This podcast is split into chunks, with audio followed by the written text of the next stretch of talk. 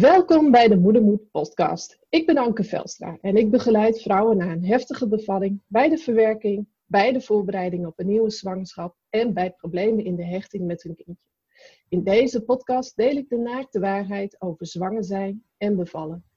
En dat dat niet voor iedereen een roze wolk is, blijkt ook wel uit het verhaal van Leonie. Vier jaar geleden beviel Leonie met 27 weken plotseling van haar kindje. Vandaag neemt zij ons mee in haar verhaal. Hoi Leonie, welkom. Hoi Janke. Wat fijn dat je vandaag uh, je verhaal met ons wilt delen. Ja, natuurlijk. Graag gedaan. Uh, misschien zou je eerst even heel kort willen voorstellen, zodat uh, we je allemaal een beetje kunnen leren kennen. Ik ben uh, Leonie Olthoff, 34 jaar en getrouwd met Mark. En we hebben een zoontje die inderdaad vier jaar geleden Ehm, ja, eigenlijk heel plotseling onverwacht de wereld is gekomen met een uh, zwangerschap van uh, eh, 27 weken. Um, inmiddels, uh, ja, eigenlijk heeft dat ook heel veel met mij eh, gedaan. Inmiddels heb ik ook een eigen coachpraktijk opgezet, ook naar aanleiding van alle heftige gebeurtenissen die ik heb meegemaakt. Want het vroeggeboorte is niet, niet het enige traumatische, daar zullen we straks wel even op komen. En ondertussen ehm, ja, begeleid ik ook eigenlijk eh, andere mensen die een ingrijpende gebeurtenis hebben meegemaakt. Ehm, ik wil eigenlijk dat ze die aangrijpen om het leven te leiden waar ze wel gelukkig van worden. ik noem altijd de slogan hè, van overleven naar echt leven. Ja. Daar uh, begeleid ik anderen ook in. Dus dat is eh, wat ik naast het moederschap eigenlijk doe. Ja, nou, we hebben in ieder geval even een klein beetje een beeld van wie je bent en wat je zoal doet in het dagelijks leven. En je noemde eigenlijk uh, in je verhaaltje al een paar dingen. Hè? Uh, je, uh, de, de vroeggeboorte, waar we het natuurlijk uitgebreid over gaan hebben, maar ook over je man. Daar is ook iets mee gebeurd wat diepe indruk heeft gemaakt op jullie levens. Zal waarschijnlijk straks ook aan de orde komen. En natuurlijk wat jij heel mooi benoemt van ja, je maakt zulke dingen mee, maar uiteindelijk moet je wel verder leven. Uh, hoe doe je dat dan? Nou, dat zal waarschijnlijk ook nog wel in deze podcast aan de orde komen. Uh, nou, laten we maar eens even gaan uh, beginnen. Jij zei van, hey, vier jaar geleden beviel ik eigenlijk plotseling met 27 weken zwangerschap. En voordat we het hier echt over gaan hebben, ben ik wel heel benieuwd hoe je het hele proces rondom zwanger worden hebt ervaren. Um, nou, dan ga ik toch even bij het begin beginnen. Ja. Um, ik had altijd eigenlijk best wel een, een ideaal plaatje. Uh, uiteindelijk was ik wel 30 toen ik uh, zwanger werd beval en bevallen ben. Um, nou, vond ik ook wel een beetje de ideale leeftijd. Maar twee jaar uh, daarvoor ja, werd er eigenlijk bijna roet in het eten gegooid waardoor al mijn plannetjes bijna niet uit konden komen. Want uh, toen heeft mijn man inderdaad een uh, motorongeval gekregen tijdens zijn werk als uh, politieagent. En nou, even kort samengevat, die heeft echt kantje boord gelegen in, in coma. echt een jaar lang revalidatie moeten hebben. hij is er nog steeds niet, want hij heeft nog steeds hersenletsel daaraan overgehouden. Dus ja, je kan je wel voorstellen, ik was 28 jaar en in één keer boembad staat je hele leven en je hele toekomst op zijn kop. Dus ik had echt zoiets van: oké, en uh, hoe staat het eigenlijk met onze kinderwens? Uh, kan die nog wel doorgaan? Wat voor man krijg ik terug? Um, ja, wat voor rol gaan we krijgen? Wat, voor, wat heeft het voor impact op onze relatie? En, uh, maar die kinderwens die was eigenlijk zo sterk. En um, ja, dat is ook een beetje wat, wat hoort in het proces van overleven naar echt leven. Ja, de eerste twee jaar zaten we echt nog in die overleefmodus van we deden allebei eigenlijk net alsof er niks aan de hand was. En we gingen gewoon maar door. En uh, ja, dus die kinderwens die was er ook gewoon. Dus ja, die moest ook gewoon maar, uh, maar doorgaan. En um, ja, eigenlijk na een jaar dat we dachten van nou, het gaat allemaal wel weer redelijk. Nou, ja, dat ging natuurlijk allemaal nog lang niet. Maar goed, we gaan maar voor de kinderwens. Want ja, de leeftijdsgrens dringt al bijna. Um, hebben, zijn we wel eens naar het ziekenhuis geweest. Om mijn man die uh, ja, die was allemaal bang dat het allemaal niet meer uh, werkte, gezien hij daar ook een behoorlijke klap had, uh, had gehad. Nou ja, dat bleek gelukkig allemaal niet het geval te zijn. Um, bij mij werd achteraf gezien wel de term PCOS genoemd. Um, maar uiteindelijk, na een half jaar oefenen, mocht het, toch, het geluk toch nog zo zijn. En um, ja, daar ben ik toch ergens zoiets van, ja, dan laat het ook zo mogen zijn. Um, nou, helemaal blij, helemaal uh, roze wolk natuurlijk. Uh, geluk kon niet op dat alles toch nog redelijk snel uh, gewoon door mag lopen, ondanks alles. En een prima zwangerschap gehad. Echt, ik vond het eigenlijk de beste tijd van mijn leven. um, ja, ik heb niks, niks geen klaren gehad. En nee. ja, ik denk dat ik ergens ook wel genoot van die aandacht. Hè? Iedereen van, oh, die dikke buik en al die verhalen. En dan kun je vertellen. En je werd ergens toch weer gezien. Um, ja, maar helemaal geen klagen in de zwangerschap. Dus ja, tot zover was het uh, eigenlijk uh, ja, perfect of perfect. Ja, dat ja. ondanks alles toch, uh, toch die kinderwens vrij snel nog in vervulling mocht gaan. En ja. Goh, hey, wat je vertelt, dat, nou, ik krijg gewoon kippenvel van. dat is best heel heftig wat jullie hebben meegemaakt, dat ongeluk. Hè, dat, dat hij in coma heeft gelegen, echt kantje boord heeft gelegen. En dat hij er nu gelukkig nog is maar wel met de nodige klachten.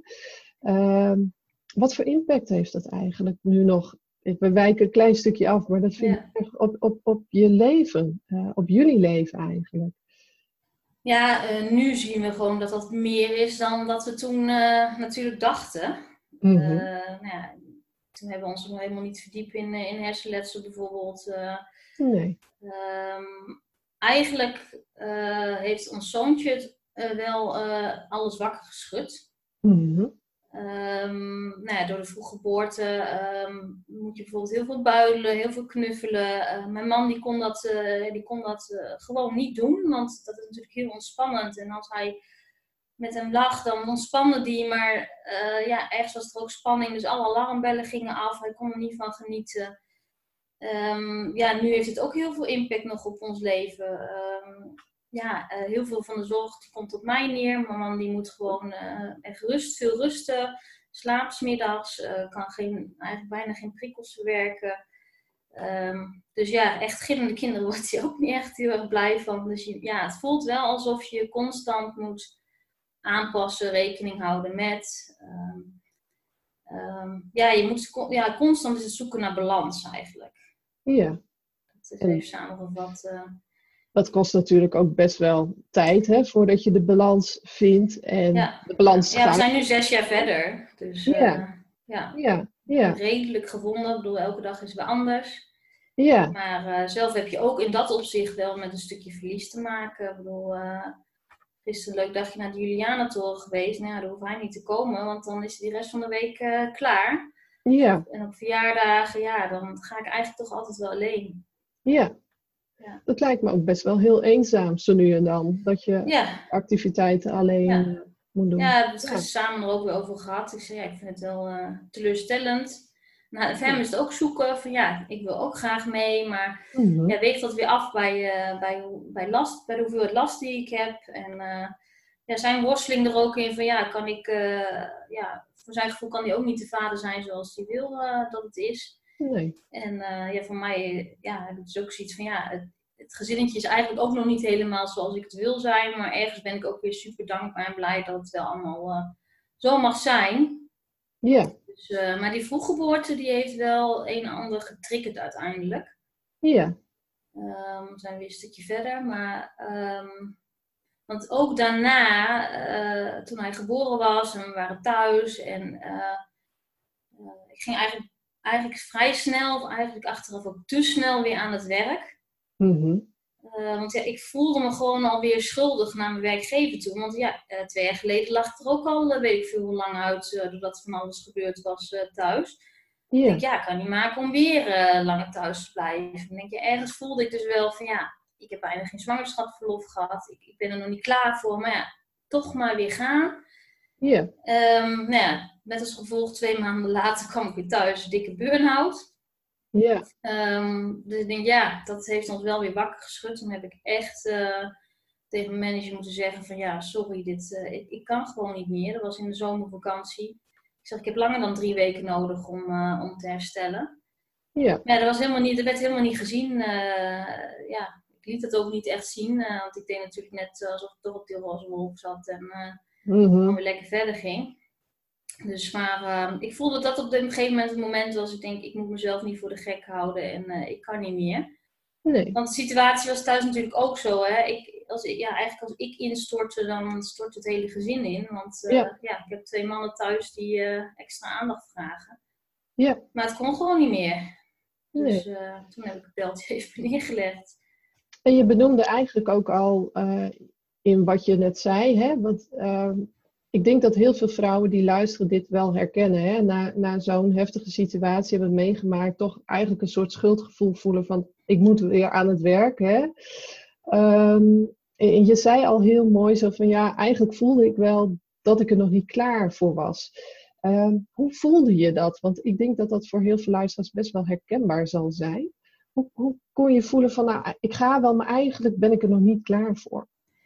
Ja, dat is toch dat stukje intuïtie wat er denk ik ergens toch, uh, toch zat. Maar toen de tijd was, was mijn ego was gewoon vele malen groter en sterker dan uh, intuïtie. Ja. ja, ik moest en ik zou. Ja, dus zat ik echt nog in die modus van uh, ja, dat hoort toch. Je hoort toch gewoon weer te werken en dat doe je toch gewoon. En ik ben nog minder gaan werken. Ik werkte, eerst werkte ik 40 uur. Na het ongeval ben ik al naar 32 uur gegaan. Ja. En na de zwangerschap ging ik naar 24 uur. Hmm. En ergens had ik ook zo'n stemmetje. Ik denk, ja, kom op zeg. Je kan, je kan toch wel 24 uur werken? Je bent toch, ja, weet je, je bent toch een mietje en dat doe je toch gewoon. En andere moeders kunnen dat ook. En uh, ja. helemaal onderschatten wat voor impact de afgelopen jaren op je heeft gehad natuurlijk. En, en er was toen ook nog, ik heb ook geen tijd en ruimte toen nog genomen om echt bij stil te staan.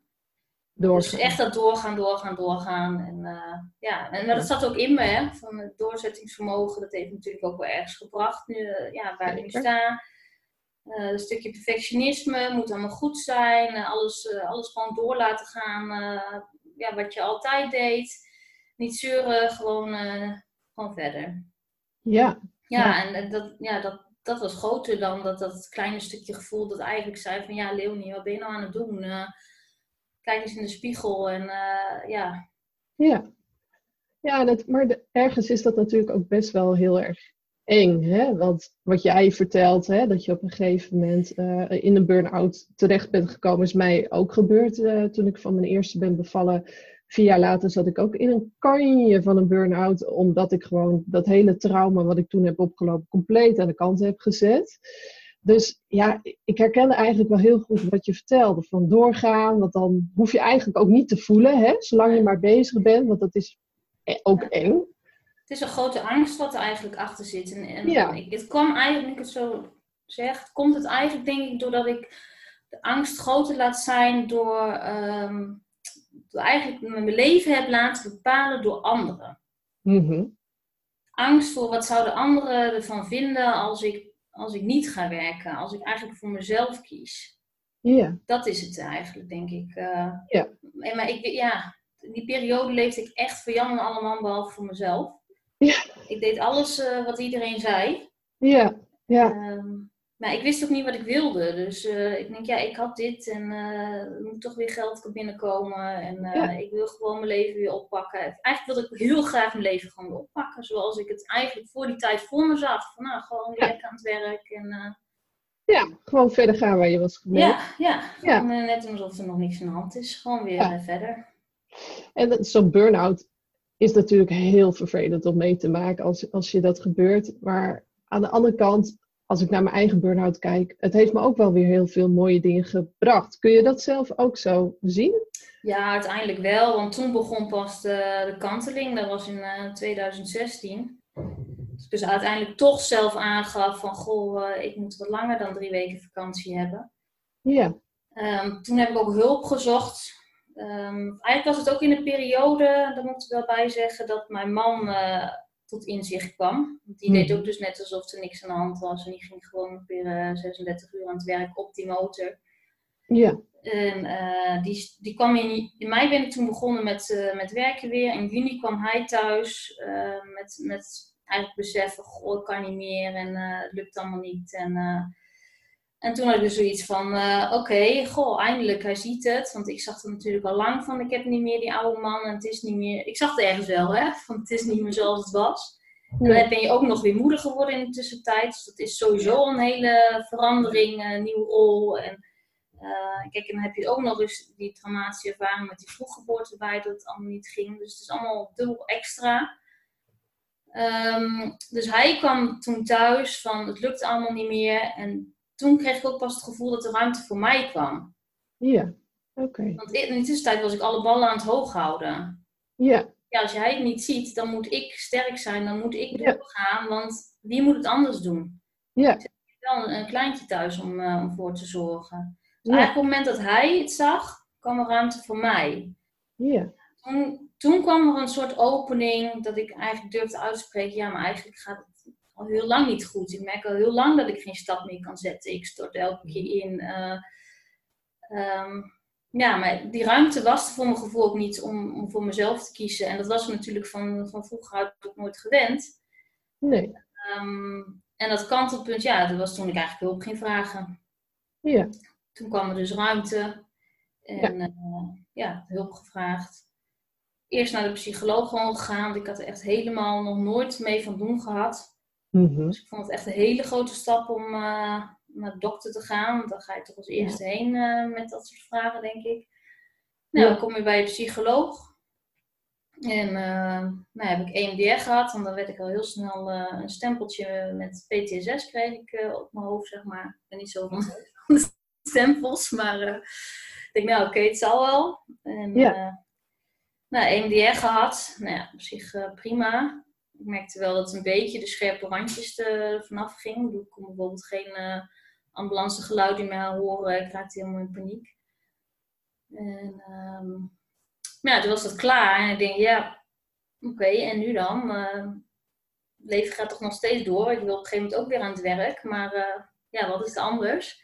Ja. Dus ik miste ook echt die handvaten om, uh, ja, om gewoon met die situatie om te gaan.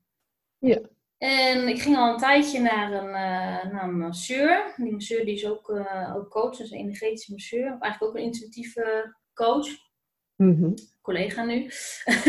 mm -hmm. en, um, ja, ik, ik, ging dan op die massagetafel altijd liggen. Want ik voelde ook wel dat ik heel veel spanning, heel veel stress in mijn lijf had. En toen had ik echt nog uh, beeld van, nou, masseer me even lekker los. Dan kan ik weer drie dagen er tegenaan. Want ja, na drie dagen zat het weer net zo hard vast natuurlijk. Ja. Nou, uiteindelijk heeft hij mij van die massagetafel naar de coachstoel uh, kunnen trekken. En um, ja, toen kwam ik dus uh, eigenlijk voor het eerst ook in aanraking, aanraking zelf met de coach. En uh, ja. ja. toen gingen langzaamaan alle luikjes toch wel open en dat masker af. En ja, toen kwam ik mezelf pas echt tegen. Maar toen ging ik ook langzaam aan de rust vinden. En zag ik op een gegeven moment wat ik aan het doen was. En uh, ja, wat, wat, wat, er anders moest gaan bij mezelf vooral om, uh, om de situatie vol te kunnen houden. Want toen, heb, toen had ik wel zoiets, toen ging er wel een bepaalde knop om bij mezelf. Eigenlijk na die burn-out van, oké, okay, waar ben ik nu mee bezig? Um, wil ik dit zo? Zag ik dit zo ook voor me? Nee, tuurlijk zag ik dit niet zo voor me. Ik bedoel, het hele ongeluk en die vroeggeboorte, dat uh, voorspel je niet en dat wens je niemand toe. Maar je moet er wel mee dealen. Ja. Dus ja, wat wil ik nou? Ik zeg, ja, ik heb eigenlijk altijd, vanaf toen op dat moment zoiets van, ja, ik wil gewoon dat ik mezelf staande hou in deze situatie, maar dat ik wel die leuke partner en leuke moeder kan zijn, uh, zoals ik eigenlijk ook voor die tijd wilde. Ja. Dus gewoon eigenlijk stress, ja, stressvrij. Ik denk dat dat het belangrijkste is. Uh, ja, voor die ja. tijd was ik gewoon super gestrest al. Uh, altijd maar druk, druk, druk, druk. En inderdaad perfect. En uh, nooit uh, rust en ontspanning nemen voor jezelf. Niet weten wat je wil. Nou, dat is nu echt 180 graden anders. Dus dat heeft die burn-out wel teweeg gebracht uiteindelijk. Ja. Uh, na hulpvragen. Ja, nou dat is wel heel mooi om te horen eigenlijk. Hè? Dat je echt gewoon strandt, letterlijk, door je, door je burn-out. Maar doordat je dat eigenlijk meemaakt, ook door, tot inkeer kwam van ja, zo kan ik niet verder. Hè? Uh, ik vraag hulp. Hele stap schrijf, uh, ja. vertel je ook uh, dat dat uh, was voor je. maar dat het je uiteindelijk toch wel zoveel heeft gebracht. Hey, we, we gaan in dit gesprek een beetje heen en weer. Dat werken we wel. Maar ik vind het zelf ook belangrijk. En jij denk ik ook. Om een zo natuurlijk mogelijk gesprek te hebben. En niet een lijstje vragen af te werken.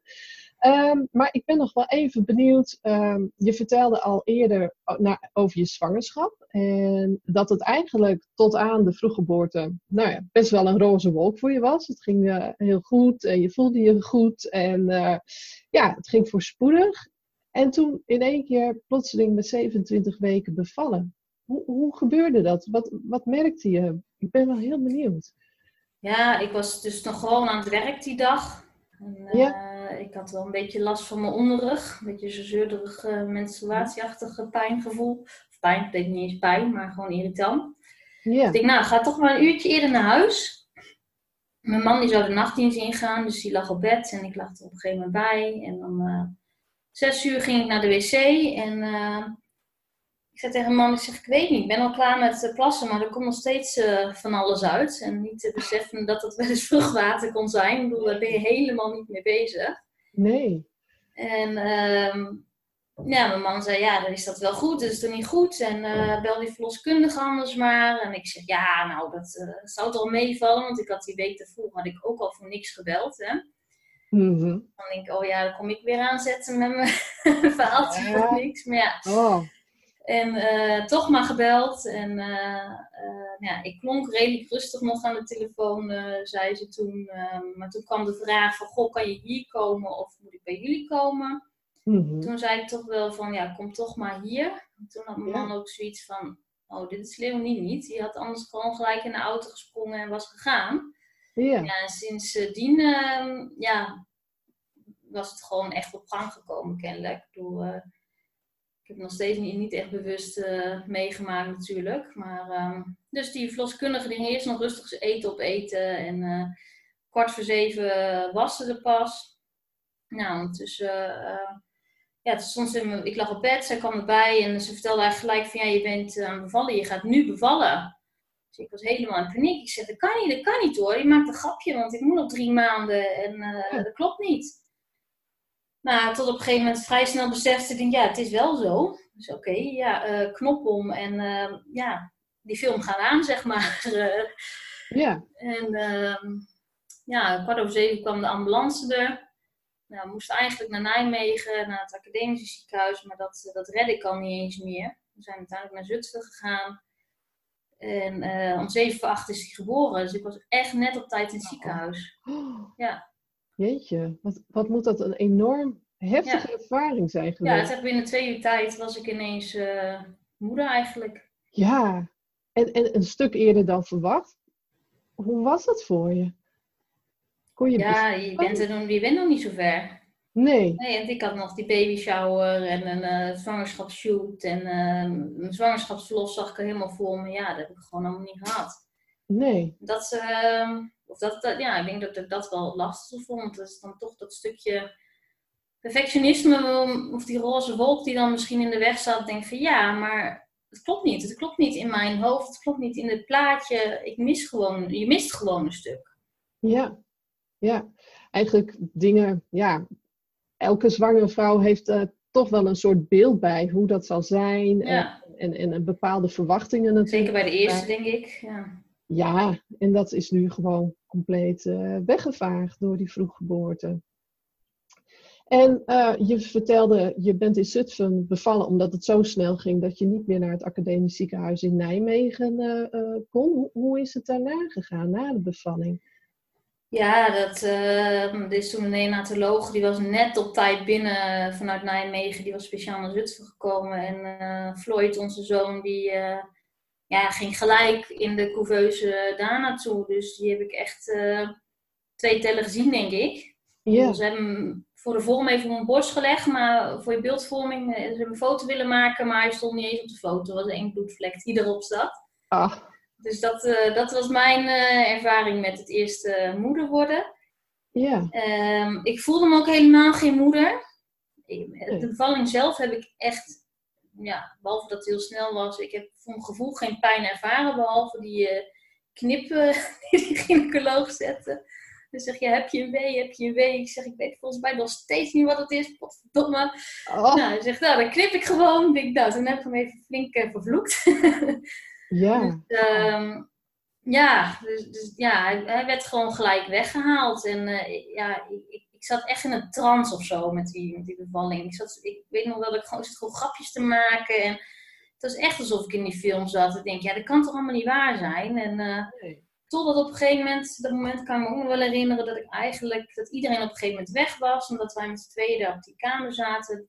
Toen kwam in één keer paniek van, oh, maar ik ben moeder geworden. En oh, maar waar is die dan? En waarom ben ik nog hier en uh, is hij daar? En nou, toen was ik echt helemaal in paniek. En we moesten echt nog wel een paar uur wachten voordat wij met de ambulance naar, uh, naar Nijmegen konden.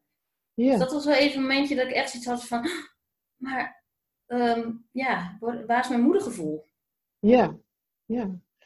Ik, ik denk dat heel veel vrouwen dat wel herkennen. Als het in zo'n vaart gaat, hè, je stapt als het ware in een soort achtbaan en uh, je kan er niet uit. Je moet gewoon door, alles komt in één keer over je heen. Je hebt soms niet eens de tijd om een beslissing te kunnen maken.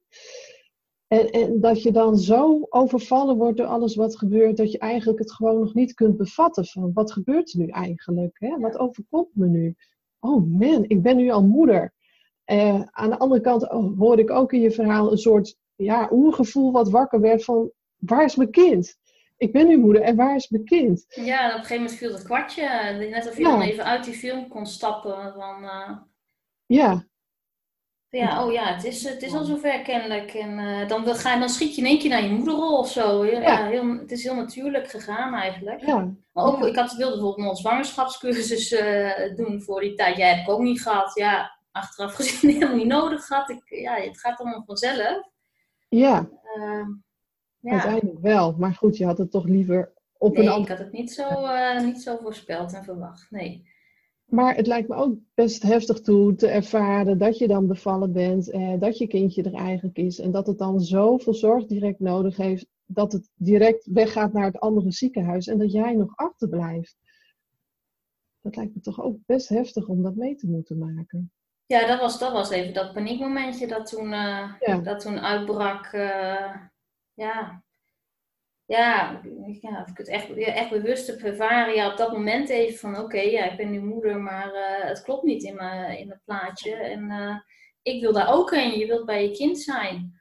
Ja. Nou, uiteindelijk, volgens mij hebben we wel de volgende dag mochten we, uh, mocht ik hem al wel buidelen. Ja. Ik kan me nog heel goed herinneren dat, dat ik bij met een andere moeder op de kamer lag. Nou, dat was echt een hel. Dat, mocht eigenlijk ook niet, maar uh, ja, het was zo druk. Het kon even niet anders. En die zat constant, die leek wel de koningin, die, die, die zat constant op een belletje te drukken voor al die zusters. En die had gewoon de, kind bij haar liggen. En dat wel allemaal niet, of het ging allemaal niet, of de borstvoeding kwam niet op gang, weet ik veel. Maar echt, die, ja, die had overal had ze aandacht voor nodig. En uh, ja, ze ziet, dus voor mijn gevoel zat ze echt te piepen om niks. En ik, ik maakte me gewoon boos. Ik zeg, ik heb ook tegen haar gezegd, ik zeg, hou nou eens op. Ik zeg, jij hebt je kind tenminste bij je. Mhm. Ik zeg, wees er blij mee. Ik zeg, dat, en dat het gezond is en dat het gewoon normaal geboren is. En nou, heb ik de hele nacht heb ik lopen huilen daar toen. Ja, ja. Oh, dat kan ik me voorstellen. En dat dat... Uh nou ja, je hebt spanning, je hebt zoiets meegemaakt en dat je dan iemand naast je ziet, uh, wel met een gezond kindje wat, wat er bij haar ligt en uh, dan zich zo gedraagt dat het gewoon echt een druppel op zo'n moment is. Ja, uiteindelijk uh, hebben ze haar, of mocht ik ook naar een andere kamer en ja. haar, haar hebben ze een dag eerder naar huis gestuurd, want die vond haar ook wel een beetje vervelend. Ze had overal hulp benodigd en ik deed alles al zelf. Ik ging al zelf naar de wc en weet ik wat allemaal. Ja ja, dan kan toch weer even dat gevoel van ja, je moet alles zelf alleen doen. Dat zat er natuurlijk toch nog in. Hè? Ik ga mhm. gewoon weer door. Ja. En ik mocht uiteindelijk ook een dag langer in het ziekenhuis uh, blijven. Dus dat was okay. wel, uh, wel goed geregeld. Ja. ja, ja.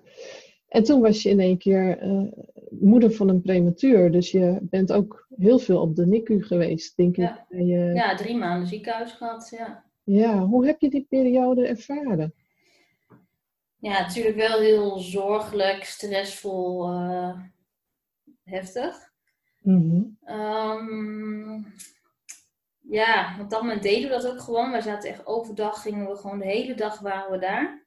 Mm um, ja, maar toch kijk ik ook alweer terug op een mooie periode. Klinkt misschien dubbel. We hebben ook heel veel geluk gehad. We hebben eigenlijk niks, niks, geen rare dingen gehad aan. Uh, te vroeg gestart gehad, maar wel een goede start.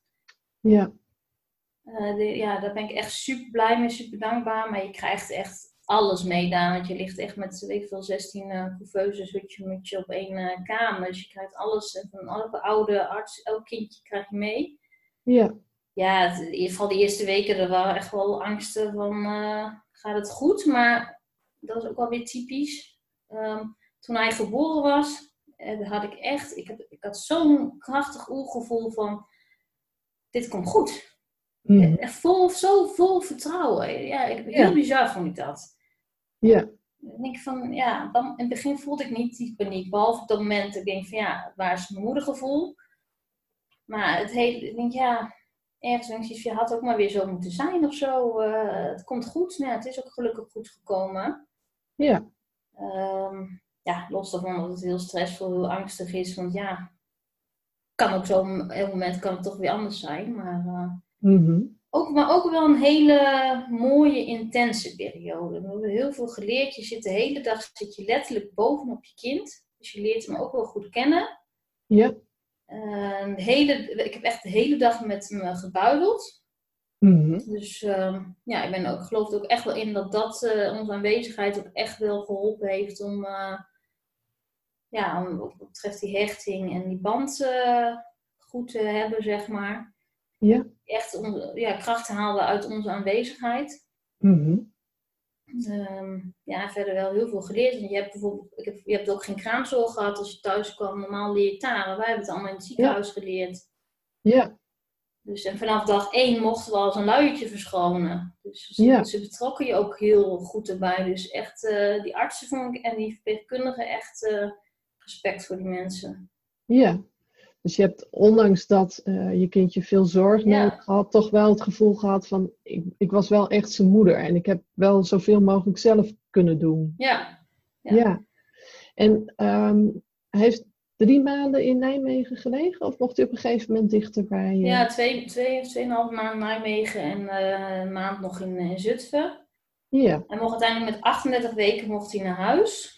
Dus hij had van hou de, de uitgerekende datum aan. Ik was helemaal blij van nou, eh, twee, maanden, twee weken eerder. Alleen toen, uh, toen was hij thuis. En nou ja, een paar dagen later, toen uh, schoot de paniek weer even omhoog. Want ik was hem uh, aan het verschonen.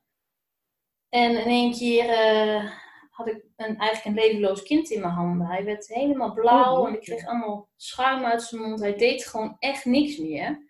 Oké. Ja, en ik ben als iemand, ik blokkeer dan. Ik, ik, ik, ik, begon te schreeuwen. Ik zeg maar, kom hier, het is niet goed. En uh, wat moet ik doen? Ik kan dan niet handelen op de een of andere manier.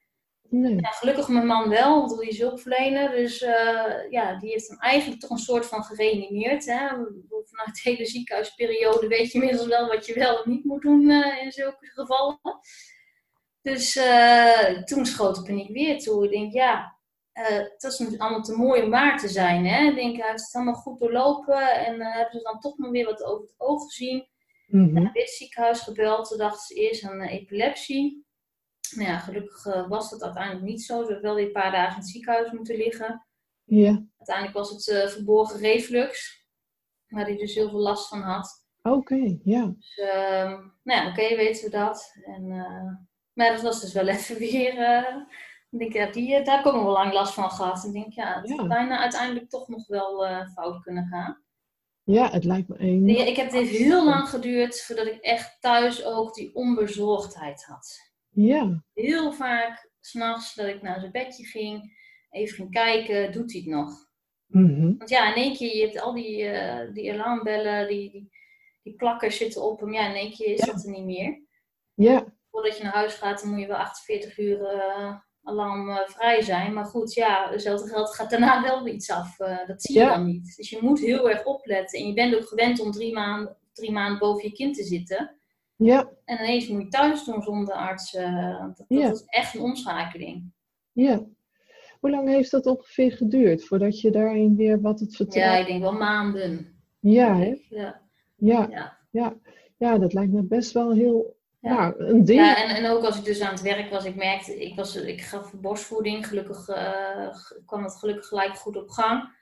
Ja. Prematuur natuurlijk wel belangrijk. Um, ja. ja. dus ik was daar ook de hele tijd mee bezig op het werk. Ik denk, ja, dat kan je tenminste iets doen, maar ik was er gewoon ook niet met mijn hoofd bij. Nee. Ik wilde thuis zijn. Ja. Ik wilde niet... Uh, niet ja. daar zijn. Dus daar merkte ik ook wel aan, denk ik, ik ben nog lang niet toe om aan te, aan te gaan werken, want ik wil je helemaal niet zijn. Nee. Nee, ik, dus dat is eigenlijk... Uh... Mijn werk deed ik maar die leuke, vrolijke Leonie, maar uh, ondertussen. binnen was ik gewoon diep verdrietig. Dus dat is eigenlijk ook wel een belangrijk signaal wat je aangeeft. Hè? Dat als je op je werk zit en eigenlijk diep van binnen voelt je, maar eigenlijk wil ik hier nu helemaal nog niet zijn. Of ik kan er niet zijn.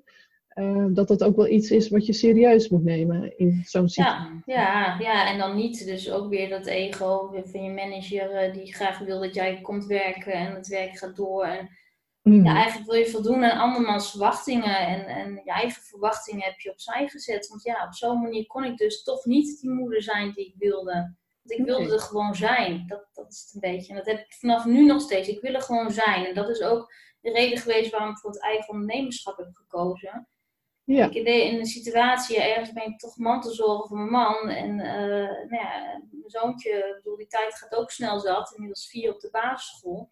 Ik denk, je wilt er gewoon zijn, je wilt zoveel mogelijk meekrijgen. Ja. ja, voor iedereen is verschillend waar je een goede moeder voor kan zijn. Maar ik heb precies, ja, het is zoveel mogelijk zijn. En met, eigen, ja. met mijn eigen onderneming uh, kan, ik, kan ik die ruimte zelf, mijn agenda gewoon zelf beheren. Ja. Dus nu voel ik me goed erbij. Ja. Ja, en uh, je zegt, uh, hè, je hebt over deze periode verteld. Uh, hij is inmiddels vier. Hoe doet hij het op dit moment? Ja, supergoed. Ja? Uh, nee, hij is, met de geboorte zei ze al wel van is hij niet wat verder? Is hij niet 29 weken in plaats van 27? Oké. Okay. Ik zei nee, dat klopt allemaal wel. Maar mijn man is gelukkig heel lang. Ik ben vrij klein. Ik zeg, nou, ze hebben, zijn lengte heeft hij gelukkig. ja. ja um, ja, het is wel echt een slaapkop. Ik kan ook niet tegen, tegen drukte of zo. Mm Dus dat, dat horen ze wel eens, dat is uh, prematuur iets uh, snel overprikkeld. Maar ik probeer er ook niet veel mee bezig te zijn. Ik, ben er wel natuurlijk heel open in, ook met mijn eigen praktijk. Maar ik wil ook niet dat ze op school bijvoorbeeld de stempel erop gaan leggen van goh, als iets is, dan, uh, oh, dan komt het door die vroege pilboorten. Ja. Het is gewoon een kind en ja, ik merkte eigenlijk niks aan. en, en ik wil ook niet zo kijken. Nee. hij is gewoon Floyd en uh, hij doet alles op zijn eigen manier, zijn eigen tempo. En dat is um, goed. Ja, ik zeg, die, die stapjes, die, uh, die mijlpalen, die zijn natuurlijk heel anders geweest dan uh, gewoon een terme kind. Dat was wel heel lastig. Uh, ja, in het begin ook, ja, de, ja de je merkt gewoon ook een onbegrip uit de omgeving. van, ehm, ja, standaard vragen krijg je. Hè, dit, uh, dat, slaapt hij al door? Uh, doet hij dit al? Doet hij dat al? Dan denk ik, ja, er is geen boekje hiervoor. En hij doet het op zijn eigen tempo en het duurt allemaal wat langer. En ja. Um, ja, dat je toch bepaalde dingen anders doet dan nou ja, dat hoort. Of weer, heb je het weer, dat hoort. Of dat mensen van je verwachten. Of dat je toch wel beschermende bent. Eh, dat wordt allemaal niet begrepen. Nee, nee. Dus niet door iedereen. Nee, dat lijkt me best lastig om dat uh, te ervaren. Ja, het is heel erg, um, dat heb ik ook wel geleerd, is heel erg je eigen richting, je eigen gevoel daarin volgen. Ja. Toch, ja, dat, toch die intuïtie of dat moedergevoel van ja, jij weet wat klopt en wat niet klopt. Mm Wat ik eigenlijk, wat ik ook aangaf, ja, wat ik al merkte, hè, van wel of niet werken of... Uh, ja denk, ja, dat zit ergens in, maar luister daar alsjeblieft naar, want het klopt altijd. Ik denk, alleen jij weet wat goed voor jezelf is en wat voor die ander goed is. En uh, mijn motto is ook gewoon, ja, pas als je goed voor jezelf zorgt, kan je goed voor een ander zorgen. Zeker, ja. Dus uiteindelijk ben je zelf gewoon het belangrijkste. Ja. En uh, ja, ook voor de andere moeders. Ik denk, ja, als je merkt dat je toch ergens last van hebt, zorg dat je eerst met jezelf aan de slag gaat dat jij stevig op de grond staat. Want een kind die krijgt alles mee uiteindelijk. Ja, ze voelen het zo alles aan. Ja. ja. hey, en na deze ervaring en alles wat je hebt meegemaakt, uh, als je er nu op terugkijkt, hè, met de wijsheid die je nu hebt, zijn er dan dingen die je misschien anders had willen doen in deze hele periode? Ja, meer naar mijn eigen gevoel luisteren. Ja, dat sluit er eigenlijk alweer heel mooi aan. Ja, ja, toch. Eh, en, en ja, nu, nu, nu doe ik het wel hoor. Nu de, eh, toch, toch mijn eigen proces en uh, de coaching die ik gehad heb. Uh, um, ja, ik ben natuurlijk nu ook intuïtief coach geworden. Dus echt mijn mhm. ego die staat echt ver naar achter geparkeerd. ik zeg, ik leef echt vanuit mijn intuïtie nu. Ja. Um, ja, heb ik ook iets, iets kunnen ontwikkelen, heb ik kunnen leren. Dus ik doe, ja, ik doe nu echt dingen wat gewoon goed is voor mij. En uh, ik heb scheid aan de rest. En ik durf gewoon daarnaar te luisteren. Ja. Um, ja, en, en vergeleken met toen is dat je dingen deed wat, wat, wat, wat ze hoorden volgens, Mhm. weet ik veel wat, volgens het boekje of uh, volgens anderen. en je ging je eigenlijk ja, te veel aanpassen. Dat is echt iets dat ik echt niet meer zou doen. Nee. Je eigen weg erin uh, in volgen. Ja. En het hoeft niet perfect, want die roze wolk bestaat niet. Nee. En je kan niet, uh, zeker als je iets ingrijpends meemaakt, maar vader of moeder worden is uh, ook al iets ingrijpends. Natuurlijk ja. ook al een hele verandering in je leven. Ik vind het heel knap, maar het lijkt mij dat je niet je oude leven verder kan leven. Er moet altijd wel iets veranderen, wil jij uh, zo'n situatie vol kunnen houden. Ja. Dus durf daarna te kijken. Nou, volgens mij heel waardevol wat je hier nu deelt. Ja. hey, en nu ben je opnieuw zwanger. Ja, ja. avontuur aan. hoe hoe Ja. is dat voor je? Hoe ervaar je dat nu? Na zo'n nou ja, ik, eh, ik moest nou laatst inderdaad weer aan de bevalling nog even terugdenken. En volgens mij is zelfs een van de eerste dingen wat ik daar geroepen heb. Ik wil dit nog een keer meemaken. Hoe Ja, bizar. ja. Ik keek hem ook echt aan van, wat zeg jij nou? Ja, en of dat nou kwam uit iets, iets van ehm, dat het toch ergens heel mooi was, of dat ik zoiets had van ik wil eh, toch een volledige zwangerschap ervaren, geen Hmm. idee. Ehm, maar dat gevoel heb ik altijd wel gehad van nou, hier blijft het niet bij. Nee. Ehm, maar ja, ik heb natuurlijk ook een man thuis die, echt, die nu pas begint te beseffen wat er eigenlijk, eh, wat voor beperkingen die allemaal heeft en wat voor, wat voor impact een kind ook op, op hemzelf heeft. Ja? Het is een schat van een man, het is een super lieve vader, ik kan me geen betere vader wensen. Maar ja, die heeft toch wel bepaalde angsten erin. Hij zegt, ja, ik ben bang voor die vroeggeboorte, weer zo'n stressvolle periode, dat doet weer wat met ons en met hemzelf. Ehm, ja, kan ik het allemaal wel aan? Dat is, dat is bij hem de grote vraag. En dat is ook wel een vraag die bij mij soms naar boven gaat, want ik weet ook wel van, ja, er komt meer op mij neer. Ja. Ehm, weer een, extra last. Maar ons leven ziet er nu zo anders uit dan eh, vier jaar geleden. Want toen zaten we nog van ja, eh, gewoon eh, vol doorgaan en werken en knallen en niet naar jezelf luisteren. En nu zorgen we gewoon goed voor onszelf en pakken we onze rust. En ja, we, we hebben gewoon balans. En, ehm, Ja. Dus het voelt wel alsof het nu wel mocht zo, zo, zo mocht zijn. Ja. En daar heb ik ja, uiteindelijk ook mijn man overtuigd. Ja, ik, heb, ik leef heel erg van, je moet je angst niet groter laten worden dan je verlangen. Mhm. Ik, ik heb dus kennelijk vanaf de geboorte al die, die verlangen gehad. Mhm. En ehm, ik denk, ja, wanneer het moment er is, is die daar. Kijk, en nu eh, gaat Floyd gaan naar de basisschool. Dus ik heb straks ook, ehm, als het alles goed mag gaan, eh, ook de ruimte voor de, voor de volgende straks. Dus dat is ook wel een bewuste keus. Ja. En, ehm, maar dat verlangen, dat moet echt, ja, als jij je angst, als ik, als ik deze angst van deze vroeggeboorte groot had gehad, dan was er geen tweede meer gekomen. Maar ook ergens voelde ik dus, die, ma- die mag er wel zijn. Ja. Als ik daar niet, als ik niet naar dat verlangen geluisterd had, dan onderdrukte weet ik zeker dat ik spijt ga krijgen. Mhm. En daar ga je ook last van krijgen. Ja, ook. Ja. Ja, van had ik dan Ja. toch maar dit of dat, of hoe zou het zijn als het toch gedaan had. Mhm. En ik geloof er gewoon ergens in van, ehm, ja, als het zo mag, dan mag het zo zijn. En zo niet, dan niet. Ja, En het komt wel, of het komt wel goed. Ja, eigenlijk vol vertrouwen gewoon.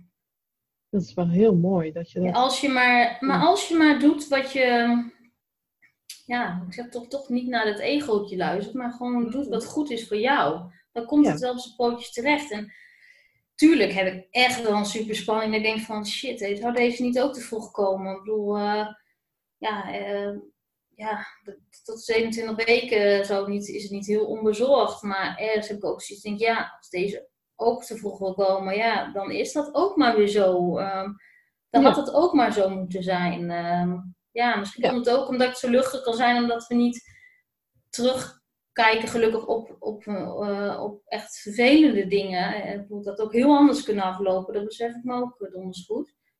Ja. Eh, ik denk als je die ervaring nog ook weer hebt, dat het, dat het dan lastiger is geweest, denk ik. Maar het is ook een beetje een stukje mindset hoe het er gewoon nu algemeen in het leven staat. Ja, positief. Je krijgt de dingen die je aan kan. Ja. Ehm, ja, uh, luister gewoon goed naar jezelf, zorg goed voor jezelf, dan, dan moet het goed komen. Ja, en natuurlijk ook, uh, ja, dat is altijd een bijeffect naar zo'n ervaring, ook enorm gegroeid door wat je hebt meegemaakt. De, ja, die is ontwikkeld. En, en wat, wat daarbij geholpen heeft, is uh, toch die coaching, een stukje zelf, mezelf leren kennen. Van, mm waarom doe ik eigenlijk zo en, en waarom ben ik mezelf zo aan het saboteren? Ik bedoel, ja, toch, je leefde toch op een, op een manier waar je, waar je eigenlijk niet gelukkig mee was. Uh, nee. Met jezelf gewoon gigantisch voor de gek aan te houden. Ja.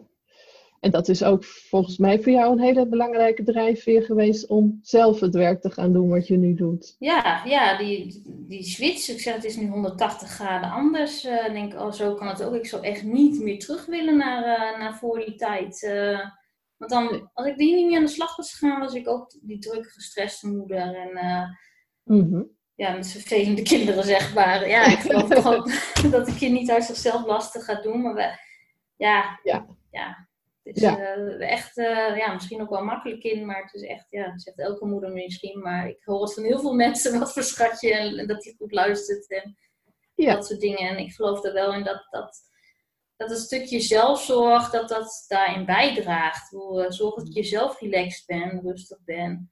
Dan straal je dat uit en heb geen haast, heb geen druk. Uh, geef je kind de ruimte, ga er vooral niet bovenop zitten. Weet je, dat soort dingen. Dat, zijn hele kleine die, die dingen die het kunnen doen. Maar als je van jezelf houdt, al een perfectionist bent of een controlfreak of mm gestrest en gehaast, ja, dan geef je dat je kind ook mee en dat gaat botsen.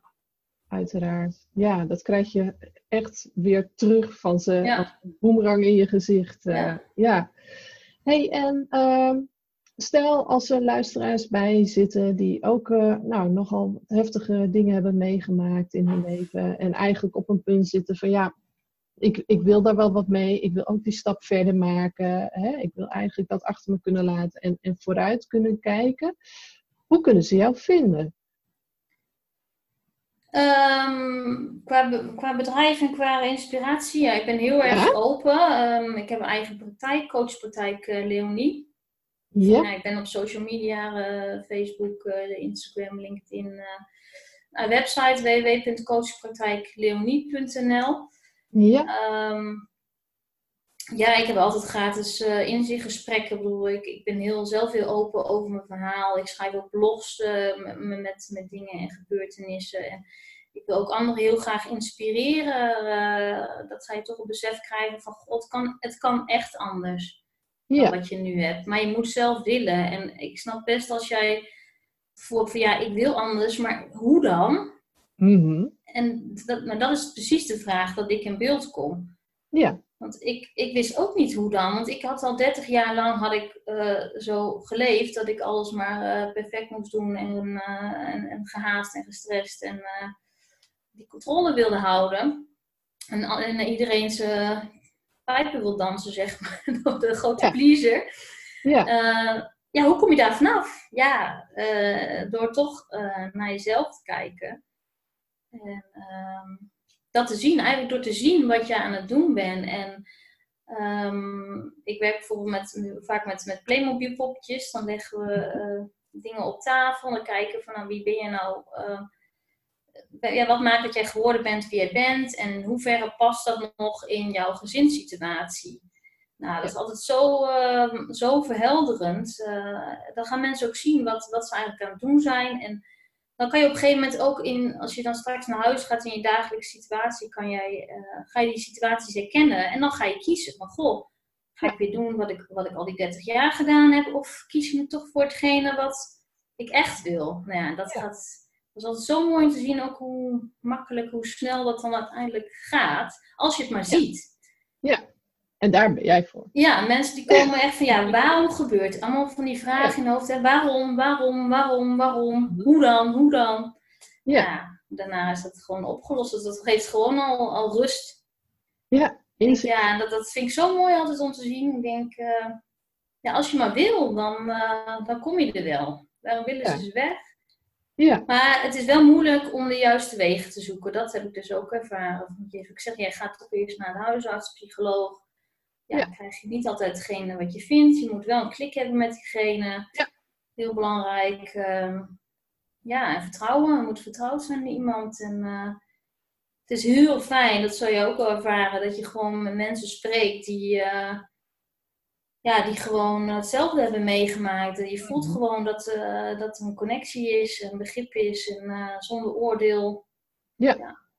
En sommige dingen hoef je ook gewoon niet uit te leggen. En dat is natuurlijk ook wel heel fijn, omdat je het, je weet het, je herkent het, je, je weet ook hoe kwetsbaar het soms kunt liggen, uh, kan liggen bij iemand. Hè? Dus ja, en, en door iemand die datzelfde heeft ervaren, ja, heb je net dat stukje extra invoelingsvermogen, zonder dat je al invult hoe het voor de ander zal zijn. Want dat is natuurlijk bij iedereen weer heel verschillend. Ja, het is wel mooi, want ja, mensen die, die, die komen toch met een bepaalde missie. Hè? Zegt, je loopt toch met dat vraagstuk van ja, hoe moet het dan anders? En ja. het feit dat ze al de intentie ook hebben, eigenlijk diezelfde intentie van ja, eh, je kan er niet.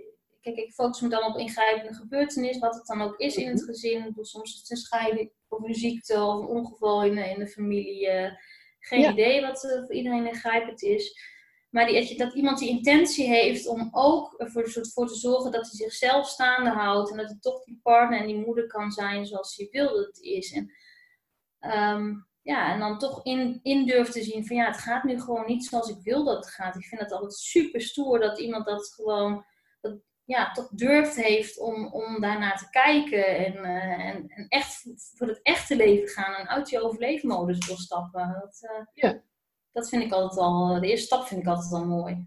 Ja, zeker. Hè? En dat is ook de belangrijkste stap. Eerst ja, maar wel de moeilijkste, wat we al zeiden, om die drempel over te gaan. Maar, ja.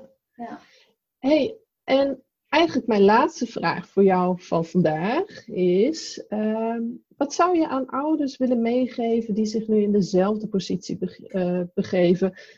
En dan bedoel ik misschien met name de ouders die ook te maken hebben gehad met een vroeggeboorte, of misschien dat net hebben meegemaakt, of een dreigende vroeggeboorte hebben. Wat zou je hen willen meegeven? Ja, neem je tijd, pak je rust. Um, ja, luister naar je intuïtie. Klinkt misschien makkelijk. Bedoel, kon ik toen ook niet. Maar ja, luister niet te veel naar anderen. Misschien moet ik dat beter zeggen. Iedereen die weet, uh, weet er wat beter van wat je wel en wat je niet moet doen. Maar uiteindelijk weet jij zelf wat het beste is. En ga alsjeblieft niet dingen doen zoals je denkt dat het hoort of dat het moet. Uh, kijk, dan, dan ben je echt met, met allemaal oude overtuigingen bezig. Wat ik zei, dan leef je vanuit je hoofd en niet vanuit je intuïtie, vanuit jezelf. Want uiteindelijk weet jij zelf wat goed voor jou is. Het antwoord zit al in jezelf. En um, ja, zet dat, durf dat voorop te zetten. Ik bedoel, ik weet dat het niet makkelijk is, maar durf het, doe het. Ga er gewoon mee oefenen. Ja. En zet jezelf, maar dus ook je kindje centraal. Ja, dus eigenlijk probeer je daar ook een beetje mee te zeggen, pak zelf ook je regie. Uh, ja, ja. Uh, en, en, en ja, laat niet alles over je heen komen en alles door anderen bepalen, maar hou zelf een stukje regie er ook in. En vertrouw erin ook op je eigen intuïtie. Ja, weet je, toch ergens geloof ik in dat dingen gebeuren uh, met een reden. Je kan niet alles tegenhouden. Ik bedoel, uh, ik zeg, die vroeggeboorte had ook moeten gebeuren bij ons om ons wakker te schudden van waar we eigenlijk mee bezig waren. Ja. Het ongeval was ook al een eye-opener, maar kennelijk nog niet genoeg geweest. Ja, zo zie ik het maar. Ja. Uh, ja, dat, uh, ja, als iets moet gebeuren, houd je het niet tegen. En uh, uh, geniet van wat er op dit moment wel is. En, en, en uh, niet, leef niet vanuit je angst van wat er misschien komen zal gaan of wat een hm. ander ervan zal vinden. Ja. Ja. Nou, mooie, wijze woorden uh, waarmee je dit gesprek afsluit. Hey Leonie, ik wil je heel erg bedanken dat jij vandaag met mij dit gesprek wilde voeren voor de podcast. Ja, graag gedaan. Ik hoop dat er anderen ook inspiratie uit kunnen halen. Ja, dat hoop ik zeker. Hè, daarvoor doen we dit natuurlijk ook. En uh, je bent heel open in je verhaal, in wat je allemaal hebt meegemaakt en wat het met je heeft gedaan. En ik denk dat dat voor andere ouders in dezelfde positie alleen maar heel erg uh, inspirerend kan zijn. Hoe je ook met zo'n situatie kunt uh, ja, omgaan. Ja. En wat ja, mocht iemand toch ook nog zoiets hebben van, goh, ik wil persoonlijk wat vragen stellen of, of, met dingen worstelen, dan weet je, het maakt me echt niet uit. Dus ik zeg, ik ben echt een open boek wat dat betreft. Uh, dat was, Eerder was het trouwens ook wel anders, maar ik, ja, echt toch die anderen graag wil inspireren. Dus ze mogen me ook gewoon persoonlijke uh, vragen gaan stellen. Dat maakt me niet uit. Nou, jou, ja. Lijkt me een heel mooi uh, aanbod. Uh, mocht je dat willen via mij, kun je Leonie niet vinden, dan speel ik ze uiteraard door naar Leonie. En dan uh, kun je van Leonie een antwoord verwachten. Ehm, voor de luisteraars wil ik zeggen heel erg bedankt voor het luisteren en heel graag tot de volgende podcast.